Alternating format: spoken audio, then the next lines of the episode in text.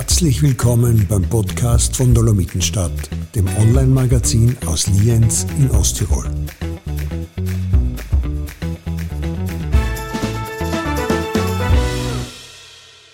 Sind wir noch zu retten? Dieser Frage geht Hans-Peter Hutter in einem seiner Bücher über Umwelteinflüsse nach. Der gebürtige Wiener ist Umweltmediziner an der MedUni Wien und derzeit ein gefragter Experte zum Thema Covid. Doch auch die Klimakrise wirkt sich direkt auf die Gesundheit der Menschen aus und darüber spreche ich heute mit dem Experten. Herzlich willkommen, Herr Hutter. Ja, danke für die Einladung.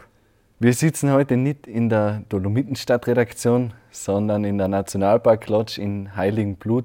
Möchten Sie unseren Zuhörerinnen und Zuhörern vielleicht einmal kurz verraten, was Sie ins Mölltal verschlagen hat? Ja, Klimakrise.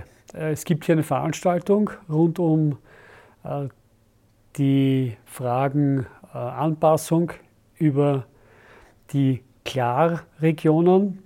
Und ja, da gibt es einerseits eine Veranstaltung und der zweite Teil ist auch ein Workshop, der sich speziell Fokus anschaut, wie schaut es denn aus im alpinen Raum mit der Temperaturerhöhung. Deswegen bin ich da. Ich bin 1996 geboren, also 25 Jahre alt. Worauf muss ich meine Generation im Alter einstellen? Mit welchen Folgen der Klimakrise werden wir leben müssen? Ich würde das gerne ja sehr positiv jetzt beantworten mit, ihr müsst euch keine Sorgen machen, das wird jetzt in den nächsten Jahren erledigt werden und ihr könnt euch zurücklehnen. Ja, leider Gottes ist es eben nicht so. Das, was hier verabsäumt wurde von meiner Generation, aber auch schon von den vorhergehenden Generationen, wenn man es genau anschaut, das wird nachwirken. Und zwar unabhängig, ob es jetzt viel Engagement gibt oder nicht, die nächsten 10, 20 Jahre ist es praktisch unaufhaltsam. Der Temperaturabstieg lässt sich jetzt nicht mehr in den nächsten 10 bis 20 Jahren aufhalten. Was wir aufhalten können, ist, dass wir den Temperaturanstieg nicht über diese bekannten, berühmt-berüchtigten 1,5 Grad globale Oberflächentemperatur, / 2 Grad kommen lassen. Dann werden die Folgen weniger problematisch sein. Aber einen gewissen Anstieg wird es geben. Was wesentlich ist, dass wir es jetzt in der Hand haben und ich denke, das liegt jetzt in unserer Verantwortung von allen, die hier aktiv mitarbeiten können, dass wir nicht so tun, als ob es dieses Problem nicht gibt. Die Klimakrise ist weder im Homeoffice noch im Lockdown. Die geht munter weiter. Die Temperaturerhöhung hat jetzt vor einiger Zeit einen Höhepunkt erreicht, nämlich bezogen auf den CO2-Gehalt in der Atmosphäre. Es wurden über 400 ppm gemessen, jetzt in Hawaii. In der Beobachtungsstation so hohe gab es noch nie. Und problematisch ist nicht nur die Höhe der Konzentration, sondern auch wie rasch diese Erhöhung der CO2-Konzentration als Indikator für den Treibhauseffekt, wie schnell das gegangen ist. Von daher, erstens, es wird einen Anstieg geben und es wird davon abhängen, machen wir jetzt viel oder machen wir gar nichts, wie dann die Zeit bis 2100, also das klingt jetzt weit weg, ist aber gar nicht mehr so weit weg, wie es da ausschauen wird. Was ist jetzt zum Beispiel mit denjenigen, die jetzt groß werden mit Hitzewellen schon, die auch jetzt schon mit dem vermehrten Pollenflug groß werden, können deren Körper sich vielleicht schon besser an die Klimakrise anpassen? Eine knifflige Frage, weil es geht hier um eine physiologische Breite. Selbstverständlich wird es eine gewisse Adaption geben an die Hitze, aber wir sprechen da schon über Temperaturen, die weit über eine bestimmte Anpassungsmöglichkeit innerhalb so kurzer Zeit. Weil die Frage ist ja, wir sind jetzt quasi die neue Generation, haben wir schon an die Hitze gewöhnt, die jetzt irgendwann einmal auch mit 35 Grad plus daherkommen wird, nämlich über viele Tage. Nicht nur, dass da 2, 3 Tage gibt, wir wissen, dass nicht nur die Intensität steigt, sondern auch die Dauer der Hitzeperioden, dass die Hitzeperioden immer öfter kommen.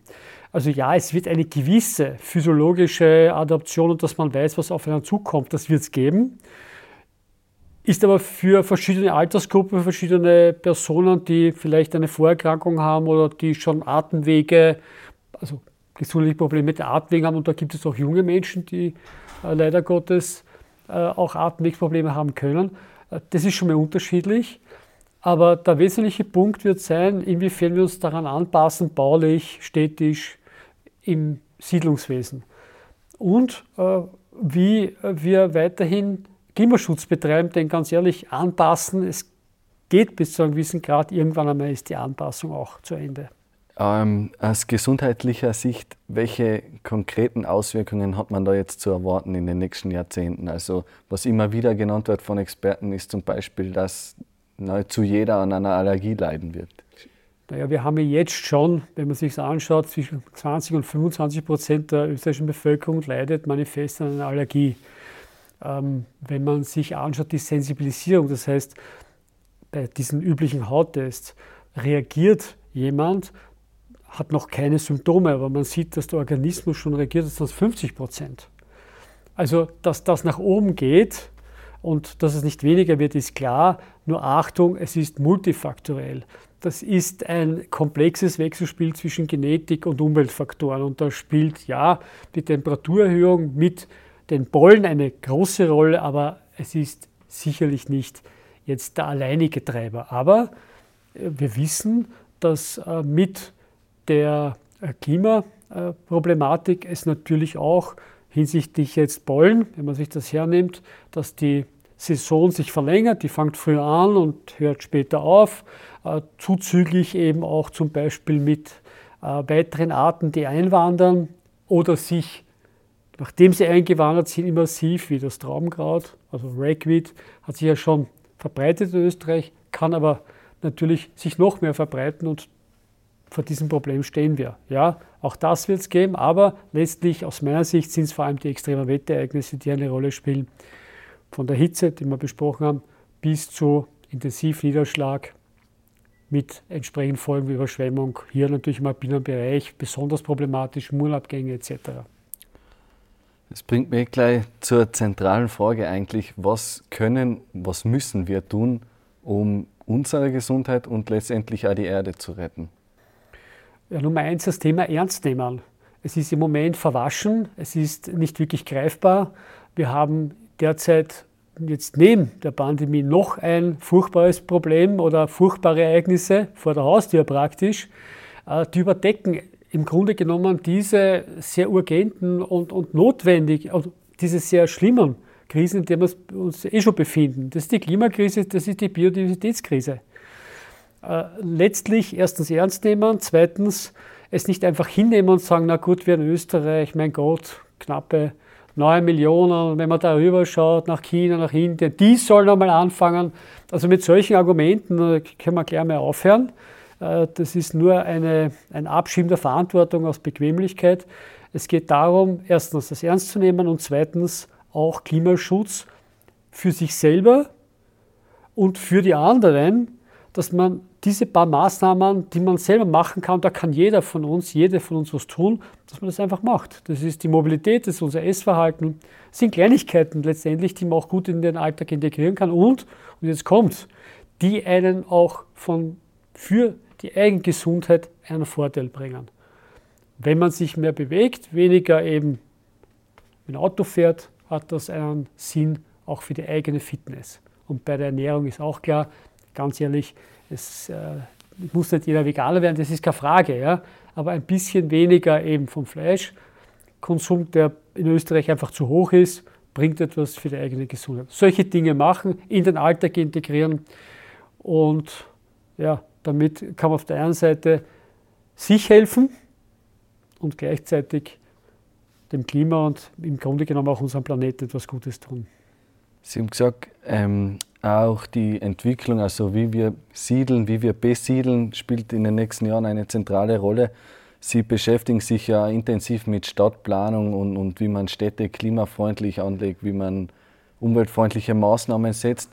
Gibt es da irgendwie ein Best-Practice-Beispiel oder woran sollte sich eine Stadt heutzutage daran orientieren? Naja, erstens einmal daran, dass wie auch die Gebäude gebaut sind. Also ich meine, die Resilienz ist wichtig, nämlich wie viel kann jetzt auch ein Gebäude dazu beitragen, dass es ohne aufwendige Klimatisierung eine Raumtemperatur, speziell in der Nacht, schafft, wo man schlafen kann und sich erholen. Das wird in den nächsten Jahrzehnten eine große Rolle spielen. Der zweite Punkt ist, Sie kennen das Problem rund um die Versiegelung. Alles, was mit Versiegelung zu tun hat, ist ein Problem. Erstens, weil Boden zerstört wird, unwiederbringlich letztendlich, weil es ein sehr komplexes System ist, unser Boden. Wenn der Humus einmal hin ist, ist er weg. Das auf der einen Seite, wenn du versiegelst, hast du einen Verlust an Boden und gleichzeitig hast du ein Problem mit der Hitze in diesem Gebiet. Plus, auch wenn es zu Starkregen kommt, ist es auch eine Frage, wohin mit dem Wasser. Also auch da hast du Probleme. Also letztendlich gibt es hier viele Möglichkeiten, wie man Städte jetzt auch hitzeresilient oder klimakrisenresilient baut. Zuzüglich, abgesehen von dem, braucht es ja die Mobilität. Ist hier schlichtweg auch ein Schlüssel. Man braucht Strukturen, wo sich Fußgänger, Fußgängerinnen, Radfahrer, Radfahrerinnen wohlfühlen und nicht Angst haben, dass sie überfahren werden. Wo man eben auch für diese wichtige Mobilitätsform eine Struktur bereitstellt, die diese Mobilität auch fördert. Auch das ist wichtig. Und das sind einige Punkte, aber eines kann man auch dazu sagen, man muss ja nichts mehr erfinden. Das liegt alles da. Es gibt sehr viele Konzepte, ich meine, die Architektur, und da gibt es, man muss nichts erfinden. Man muss aber das, was da ist, tatsächlich umsetzen. Wenn wir jetzt eben da im Mölltal sitzen, also was bei uns in der Gegend immer ein Problem jetzt ist in den letzten Jahren, sind einfach, wie Sie schon gesagt haben, die Naturereignisse. Ja. Wenn ich denke, wie das Mölltal, wie da jetzt vor 2 Jahren die Mauern abgegangen sind, letztes Jahr wieder. Wie kann man sagen, wie sich unser Lebensraum entwickeln wird? Gibt es da schon Prognosen? Im Prinzip muss man da einfach mit offenen Karten spielen, und alle die zukünftigen Prognosen sind natürlich für einen alpinen Raum nicht einfach, aber alle zeigen eines, nämlich, dass sich gerade der alpine Raum schneller erwärmt als andere Regionen. Dazu kommt einfach noch, dass es eben hier von den Naturgefahren schon jetzt also ich meine auch schon früher, dass hier die Naturgefahren eine größere Rolle spielen als jetzt beispielsweise in einem Flachland. Gut, abgesehen jetzt einmal von Überschwemmung. Aber wenn diese Naturereignisse, diese Katastrophen letztendlich häufiger werden, dann wird man sich schwer was überlegen müssen. Nicht zuletzt auch, und das ist jetzt eine Folge, natürlich wird Infrastruktur ruiniert, es wird Leib und Leben gefährdet, aber was noch dazu kommt, ist, dass Lebensraum dann letztendlich nicht mehr bewohnbar ist. Und es gibt schon Beispiele, wo abgesiedelt worden ist.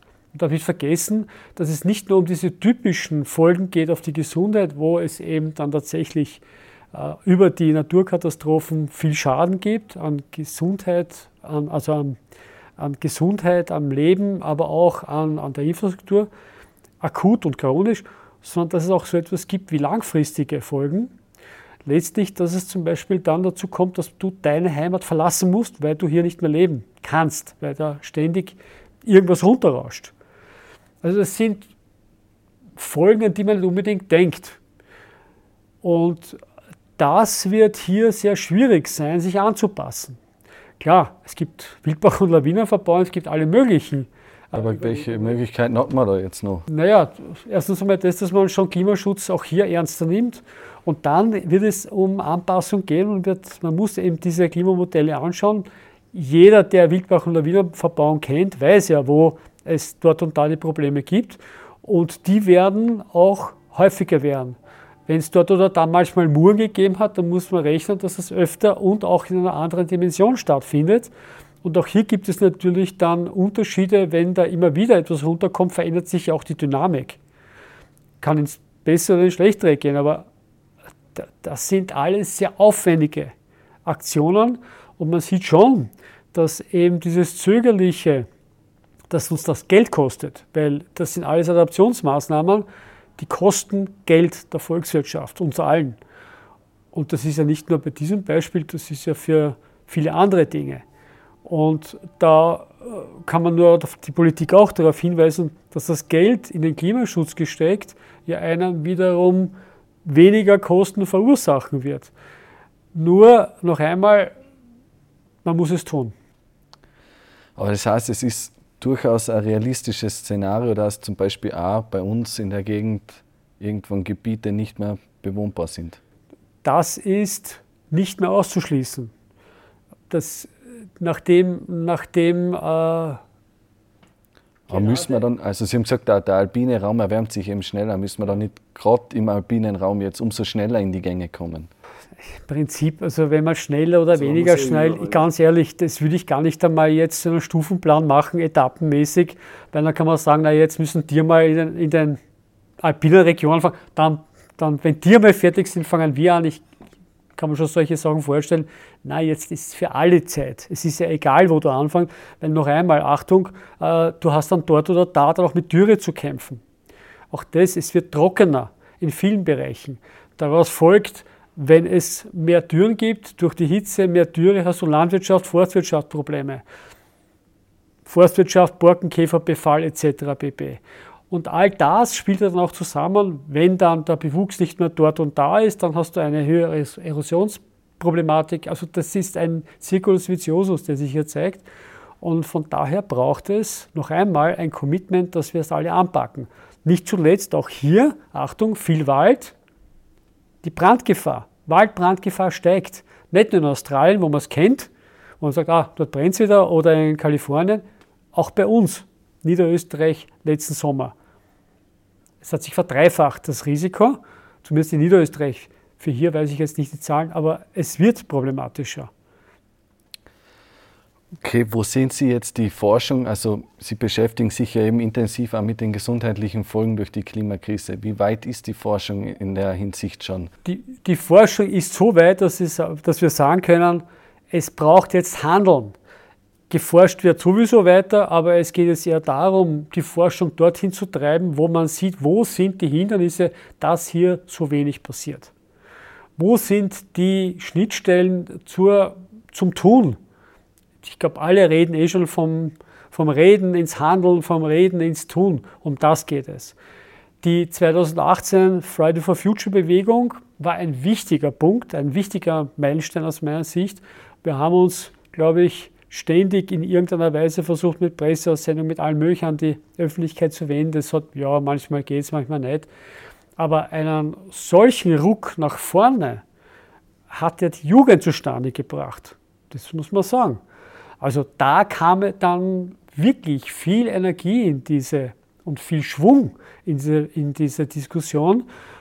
Nur leider wurde es abgebremst. Weil das ist jetzt alles wieder im Hintergrund. Und jetzt braucht man wiederum auch die Aufmerksamkeit für dieses Thema. Und deswegen ist Forschung hier angezeigt, eher wie bringen wir auch eine Bereitwilligkeit der Bevölkerung zustande, weil wenn die Bevölkerung Druck macht, dann wird die Politik auch reagieren. Umgekehrt ist es ein bisschen schwieriger, sage ich jetzt einmal. Das heißt, es braucht hier auch jetzt Forschung letztendlich nach dieser Pandemie. Wir wollen keine Maßnahmen mehr, kommen jetzt die wieder daher mit ihrem Klimawandel. Jetzt müssen wir dürfen wir wieder das nicht machen. Das wird schwierig sein zu überwinden. Von dem gehe ich einmal aus. Ich befürchte es. Vielleicht habe ich Unrecht, aber ich befürchte eher, dass jede Maßnahme nach diesem Ereignis eher sehr negativ konnotiert wird, selbst wenn sie minimal ist. Was ist eigentlich dran an so Thesen wie Frauen werden vom Klimawandel stärker betroffen sein als Männer? Ja, das hat ja verschiedene Facetten. Das kann eines sozial sein, auf der anderen Seite kann es auch gesundheitlich sein. Wir haben gesehen, zum Beispiel jetzt 2003 war die Jahrhundert-Hitzewelle in ganz Europa mit sehr, sehr viel zusätzlicher Sterblichkeit in der europäischen Region. Da geht es um 70.000 vorzeitige Sterbefälle. Haben wir auch für Wien die zusätzliche Sterblichkeit ausgerechnet. Und man hat gesehen, dass es natürlich je ab 65 ein signifikant höheres Sterberisiko gegeben hat. Gleichzeitig hat man einen Trend gesehen über alle Altersgruppen. Kein signifikant, aber einen Trend. Und bei den Frauen war er stärker ausgeprägt. Es gibt da einige Überlegungen, wie die Empfindlichkeit gegenüber Temperatur etc. Aber letztlich, denke ich, ist es sicher komplizierter. Hängt sicherlich von vielen anderen Faktoren ab, dass eben Frauen hier vulnerabler sind. Ich würde jetzt nicht das aus dieser Untersuchung jetzt generalisieren, aber ja, Sie haben gesagt, eine Hypothese, und diese Hypothese zeigt sich dort oder da. Okay, weil man hat, also ich habe oftmals den Eindruck, dass die Frauen da ein bisschen sich der Problematik mehr bewusst sind. Also wenn man schaut an den Klimabewegungen... Das ist eine andere Frage, das kenne ich auch aus meiner Zeit, das ist ein wichtiger Hinweis, kenne ich aus meiner Zeit, wie ich die umweltmedizinische Ambulanz Beratungsstelle der Stadt Wien, in den 90er Jahren war die, habe ich geleitet, und wenn man sich anschaut, wer da angefragt hat, wer Interesse gehabt hat, ja, und wer Fragen gestellt hat, wer die Ratsuchenden sind, waren das überwiegend Frauen. Frauen sind in diesem Umweltbereich generell aus meiner Sicht, und so wie sich auch bei anderen Situationen gezeigt hat, schon sensibler. In dem Sinne, in dem sie sich mehr interessieren, und ich denke, dass sie auch mehr Verantwortung zeigen in diesem Bereich als Männer. Das würde ich definitiv unterstreichen. Ich habe es nicht beforscht, da gibt es einige Überlegungen, Verantwortung für Kinder, aber das ist vielleicht jetzt sehr dilettantisch ausgedrückt, ohne dass ich mir das angeschaut habe. Da gibt es sicherlich viele Überlegungen, aber ja, der Aktivismus ist aus meiner Sicht stark weiblich geprägt. Sieht man auch bei der Friday for Future Bewegung, wir haben da zu tun mit, sind viele aktive junge Frauen, die hier eine Rolle spielen. Okay. Wir haben das eingangs eben erwähnt, als Covid-Experte sind Sie momentan sehr gefragt. Also gerade vor unserem Interview hat der ORF-Reporter schnell angerufen wegen einem Interview. Haben Sie das Gefühl, dass Sie jetzt auch als Umweltmediziner mehr gehört werden, vor allem auch von der Politik? Ja, gute Frage. Kann ich noch gar nicht sagen, weil im Prinzip dieses Thema, alles was mit Umwelt und Gesundheit zu tun hat, jetzt dermaßen in den Hintergrund getreten ist, dass es diese Fragen im Moment gar nicht gibt. Es sind alle mit was anderem beschäftigt. Nur sehe ich das als Problem an und denke, wo jetzt die Betroffenheit in der Politik schon etwas ausgeprägter ist, was jetzt eine Epidemie durch ein neues Virus betrifft, kann man schon auch hier ein bisschen darin einwirken, dass man sagt, der grundlegende Aspekt dieser Pandemie liegt auch darin, wie wir mit Umwelt umgehen, wie wir mit wildlebenden Tieren umgehen, wie wir mit Biodiversität umgehen, wie wir in Ökosysteme eindringen, wo wir nicht hin dürften. Also das hat alles dieselbe Ursache wie die Klimakrise. Und wenn es gelingt, zumindest über diese Schiene, sagt, oh Gott, nur keine Epidemie mehr, na, dann müssen wir dies und jenes machen, dann denke ich, wäre auch eine Möglichkeit, dass die Politik in diese Richtung mehr arbeitet. Aber generell ist jetzt, was Umwelt anlangt, nicht wirklich das Hauptthema, speziell jetzt im Kontext mit der Ukraine. Wenn wir bei der Klimakrise bleiben, um diese zu bewältigen, würden Sie da jetzt mehr auf die Eigenverantwortung plädieren oder die Politik in die Pflicht nehmen? Oder sollten vielleicht auch Ihre Fachkollegen, also Medizinerinnen, Mediziner, Ärzte und Ärztinnen, sollten die irgendwie mehr auftreten, mehr dagegen mobil machen? Letztes zuerst. Selbstverständlich, Ärzte haben eine hohe Glaubwürdigkeit, was Gesundheit anlangt. Und die Klimakrise haben wir jetzt gerade abgeführt, und Sie wissen es so gut wie ich, hat massive gesundheitliche Folgen. Nicht nur für jeden Einzelnen, sondern auch für das Gesundheitssystem. Wir haben gesehen, wie schnell es gehen kann, dass eines der weltbesten Gesundheitssysteme, doch an die Wand gefahren werden kann. Also das darf man nicht vergessen. Hätten wir vorher vielleicht alle nicht so gedacht. Erstens, ja, aktiv werden, weil sie schlichtweg eine hohe Glaubwürdigkeit besitzen. Die andere Frage, sollen wir als Bevölkerung was tun oder die Politik? Sie werden es nicht glauben, es sind beide gefordert. Wir als Bevölkerung, weil wir ja auch einen Druck machen auf die Politik, aber es braucht auch Rahmenbedingungen. Ich kann hier jetzt erklären, Ihnen oder anderen, bitte nehmt die Öffis und lasst euer Auto stehen. Und Sie schauen mir an und sagen, der letzte Bus geht aber jetzt gleich. Ich komme immer mehr zu Hause. Und da braucht es letztlich auch eine entsprechende Unterstützung. Und die kann nur politisch sein, weil die Rahmenbedingungen für unsere Mobilität kommen eben von der Seite. Und so sehe ich es als wichtig an, dass die Politik hier natürlich jetzt auch nicht nur Lippenbekenntnisse macht, wir kümmern uns um die Klimakrise, sondern dass das auch irgendwo ganz klar verortet wird mit, auch im ländlichen Raum, wo man bessere Transportmöglichkeiten hat, ohne seinen persönlichen PKW. Was droht uns denn, wenn weiterhin zu wenig für den Klimaschutz unternommen wird?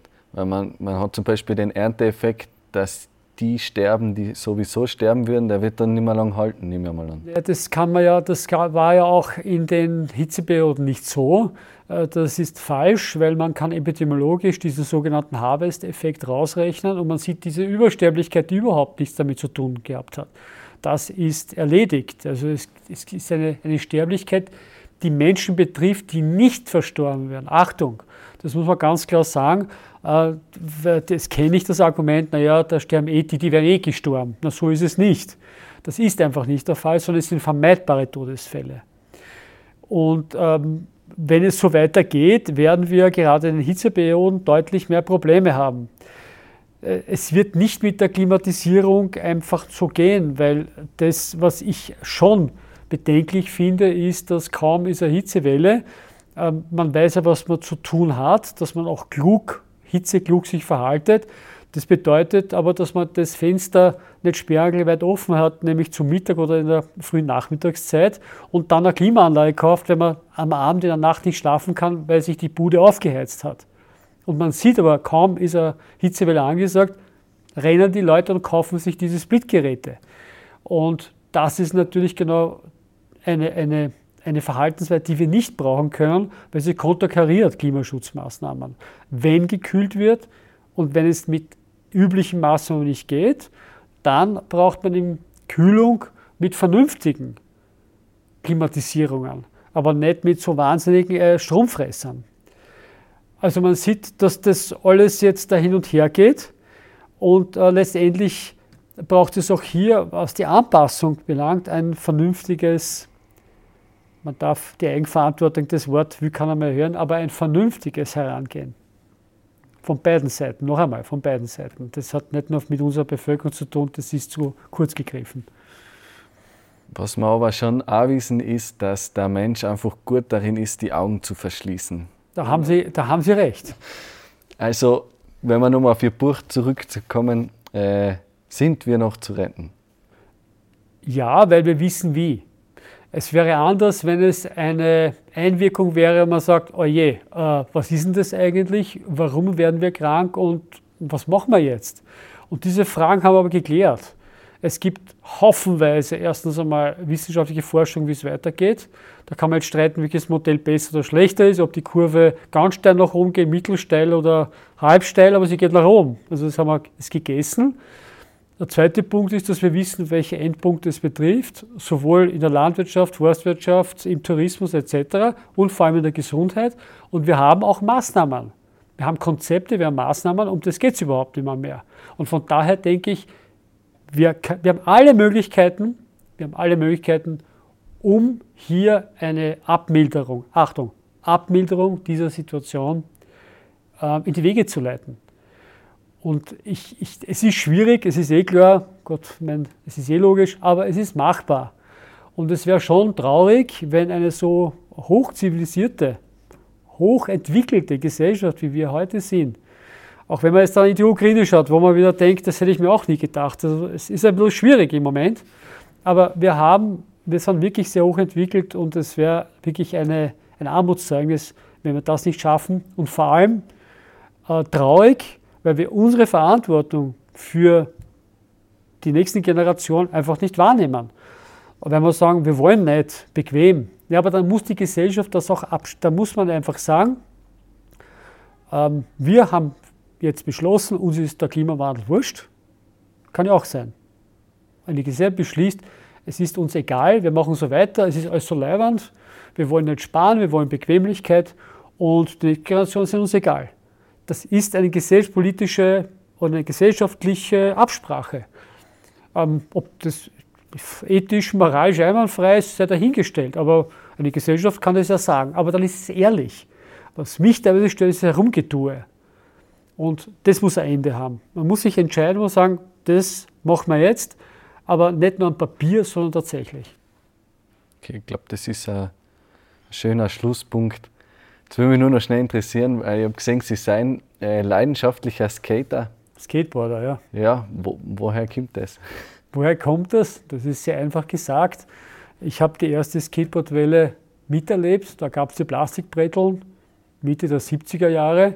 Ich habe einen gekriegt von meiner Tante. Da bin ich umeinander gefahren. Dann in meiner Klasse war einer, der ein bisschen ein besseres gehabt, dann 2 Jahre später. Und das hat mir dann taugt. Ich habe dann eine Gruppe gesehen, wo es dann so Pirouette und Kickflips gegeben hat. Ich habe das einmal gesehen und habe mir gedacht, wow, das möchte ich können. Dann habe ich angefangen, Breteln selber zu machen und was auch immer und bin seither bicken geblieben. Das kann ich mit Fug und Recht behaupten. Ich habe das alles, naja, es ist toll gewesen. Es war eine Handvoll, hat das gemacht, darf nicht vergessen früher. Weder Internet noch irgendwas. Wir haben ungefähr gewusst, ja, in Wien gibt es halt 10, 15 Leute. Dann haben wir gehört, in Klagenfurt gibt es 5. In Salzburg gab es eine kleine Gruppe. Es waren ein paar Handvoll. Und ja, das habe ich halt dann, bin dann in die Wettkampfszene gekommen, europäisch, weil natürlich dann nach London in so einen Skatepark, Pools gefahren bin. Und dann bis heute bin ich dabei geblieben. Das ist eine Herausforderung für dein Skelett. Kommt das Brettl dann jetzt im Mölltal auch zum Einsatz? Oder ist es nicht? Das Snowboard? Nein, es ist Skateboard. Nein, Skateboard habe ich nicht mit. Ich weiß, nein, Skateboard habe ich nicht mit. Okay. Snowboard? Snowboard habe ich auch nicht mit. Ich hätte die Schuhe mit. Nur hat beim letzten Poolaufenthalt, beim Skateboarden, hat mein linkes Knie was abbekommen. Und jetzt bin ich mir nicht sicher, ob ich jetzt dann in eine Bindung rein muss, wo sich das Knie vielleicht verdreht. Theoretisch habe ich es mit, ich werde mir es noch überlegen, aber wenn man sich die Landschaft anschaut, ist der Reiz schon sehr groß. Dann alles Gute. Danke fürs Gespräch. Ja, gerne, jederzeit.